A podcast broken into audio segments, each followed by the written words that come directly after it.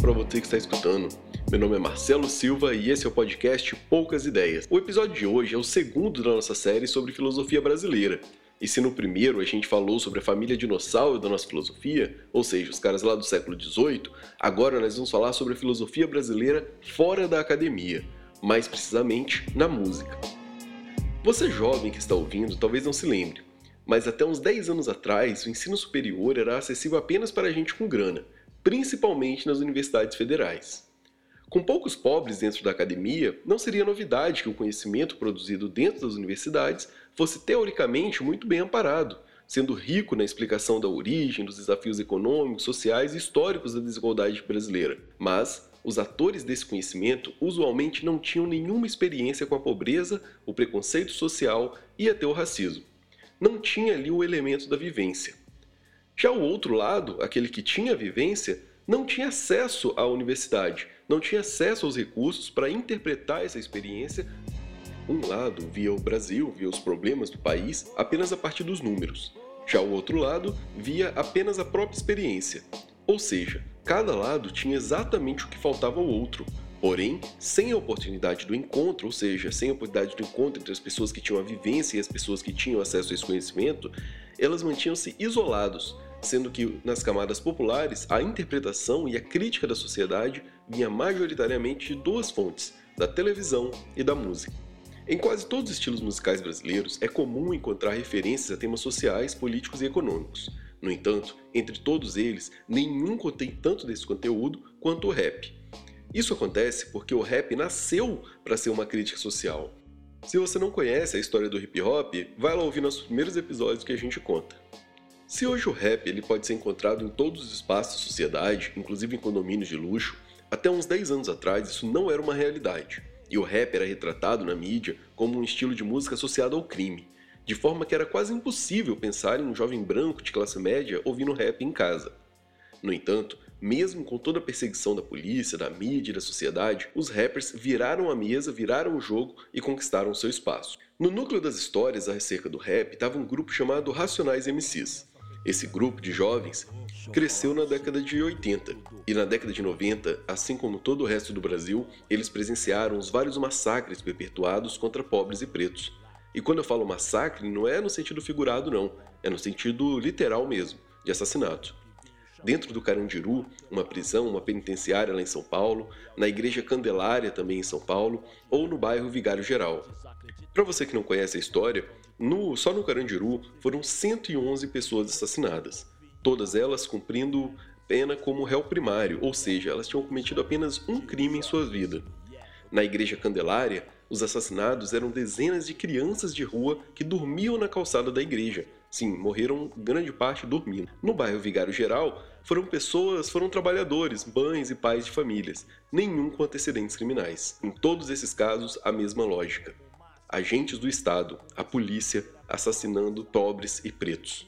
No Carandiru eram encarcerados, na Candelária eram crianças e no bairro Vigário Geral eram simplesmente mães e pais de família. Para um jovem negro que morasse em uma periferia urbana nesse período, na década de 90, ser inocente ou criminoso não afetava tanto a chance de ser assassinado pela polícia. Era um tipo de realidade muito triste e que em muitos lugares ainda permanece. E o mais incrível é que tudo isso acontecia enquanto banqueiros e o governo celebravam a imagem de um país livre do preconceito e economicamente próspero.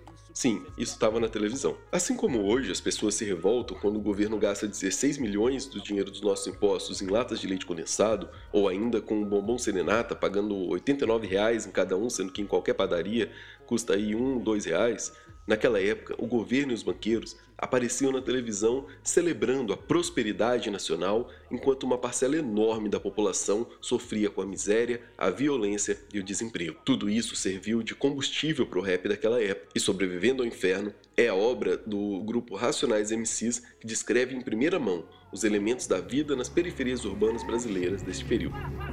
Enquanto conteúdo musical, você vai ter que ouvir e avaliar se você gosta ou não.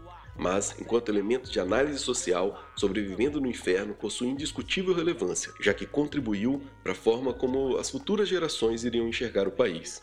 Sobrevivendo no Inferno rasgou o véu da prosperidade, da tolerância e da amabilidade que o governo e os canais de televisão que apoiavam o governo criavam para o país, e expôs o que o Brasil era para a maioria dos brasileiros. Os autores do álbum, integrantes do grupo Racionais MCs, são respectivamente Paulo Eduardo Salvador, o Ice Blue, Pedro Paulo Soares Pereira, famoso Mano Brown, Edivaldo Pereira Alves, o Ed Rock, e Kleber Geraldo Lely Simões, ou KLJ. Hoje em dia, esses nomes ocupam a imaginação de vários brasileiros de várias gerações, mas foi só em 1997, com o lançamento do álbum Sobrevivendo no Inferno, que o grupo deixou de ser um fenômeno nacional do rap e se tornou um fenômeno da análise social brasileira. Devemos lembrar que, mesmo sendo perseguidos, criminalizados pela mídia no geral, rejeitados pelas gravadoras e ameaçados pela polícia, o grupo conseguiu vender 1,5 milhão de cópias do seu disco Sobrevivendo no Inferno, o que foi um feito incrível,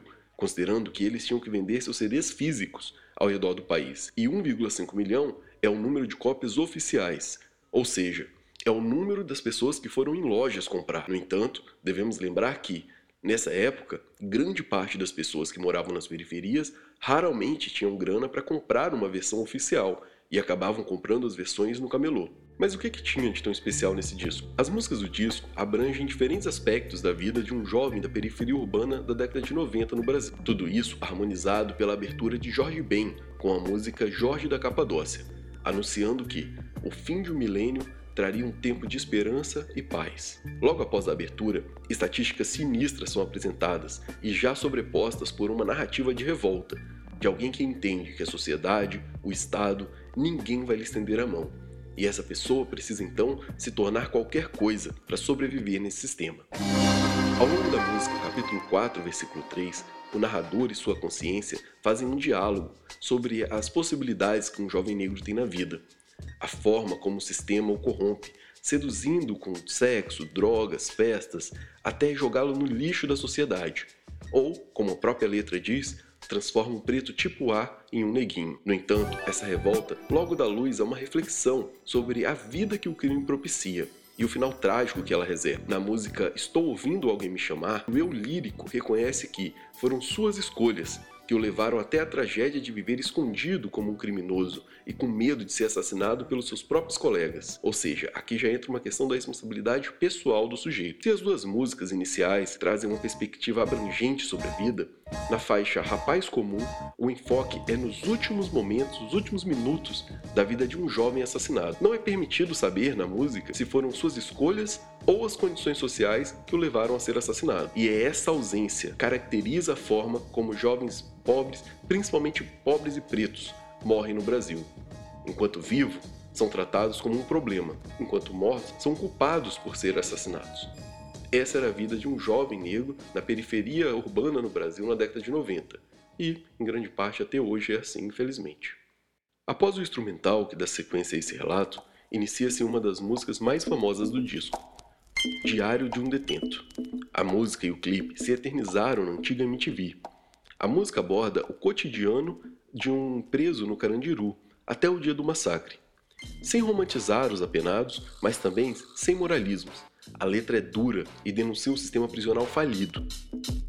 Nós devemos lembrar que, durante a década de 90, logo após o massacre do Carandiru, e também por toda a violência que existia na época, os presos começaram a se organizar dentro das cadeias. E essa organização deu origem ao primeiro comando da capital. Na música Periferia é Periferia, Ed Rock descreve o desenvolvimento das relações pessoais dentro de uma periferia brasileira. Casamento, violência doméstica, trabalhadores que são assaltados por viciados, a música fala mais sobre o cidadão comum da periferia, que talvez ainda não foi vítima da violência policial e também não entrou para o crime. A pessoa que vive esmagada, de um lado, abandonada por todos os serviços do Estado, de outra, pressionada pelo preconceito social e de outra, pressionada pelo crime. No entanto, não é apenas de tragédia e lamentos que o álbum é composto. Assim como a abertura esperançosa de Jorge Ben, a letra de Em Qual Mentira Vou Acreditar traz o relato sobre a noite de curtição de um sujeito da periferia, só que bem resolvido, cheio de malícia, sabe ali dos perigos que a noite traz, porém ele não deixa de se divertir por isso. Esse intervalo, no entanto, é realmente isso, só uma vírgula, só um intervalo. Porque logo depois vem as duas músicas que tocam talvez o lado mais sombrio dessa desigualdade. As faixas Mágico de Oz e Fórmula Mágica da Paz retratam o sofrimento das crianças abandonadas e assassinadas nas ruas das periferias urbanas. Crianças abandonadas pelas famílias, pela sociedade, pelo Estado, enfim, por todo o mundo. Essas duas faixas acabam por encerrar a parte da narrativa crítica do álbum, e, assim, a última faixa é simplesmente uma grande saudação às periferias do país.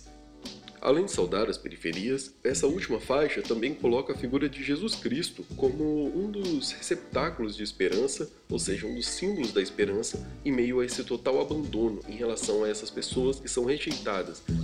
O álbum como todo foi um tapa na cara, tanto de quem vivia aquela realidade quanto quem estava fora dela. Para quem pertencia, o tapa veio sobre o fato de saber que aquela realidade não era um caso isolado de um lugar, mas era uma característica do país inteiro. Devemos lembrar que, naquele período, a internet estava longe de ser popular nas periferias. Sem saber que era o caso do país inteiro, que era um cenário nacional de abandono e de ineficiência do governo, era muito comum naquele período as pessoas das periferias acreditarem que a culpa dos problemas sociais daqui no bairro delas, nas cidades, era delas mesmas. Já para as pessoas que não participavam daquela realidade escrita no álbum, foi como se pela primeira vez essas pessoas pudessem saber que o porteiro, a empregada doméstica, o motorista, o caixa de supermercado, todas essas pessoas experimentavam o Brasil de uma forma totalmente diferente daquela que a pessoa de classe média experimentava. A revolta, a desolação, a desconfiança, e o retrato de uma classe social e de uma etnia que tudo produz e nada consome no país. Impactou todas as gerações posteriores,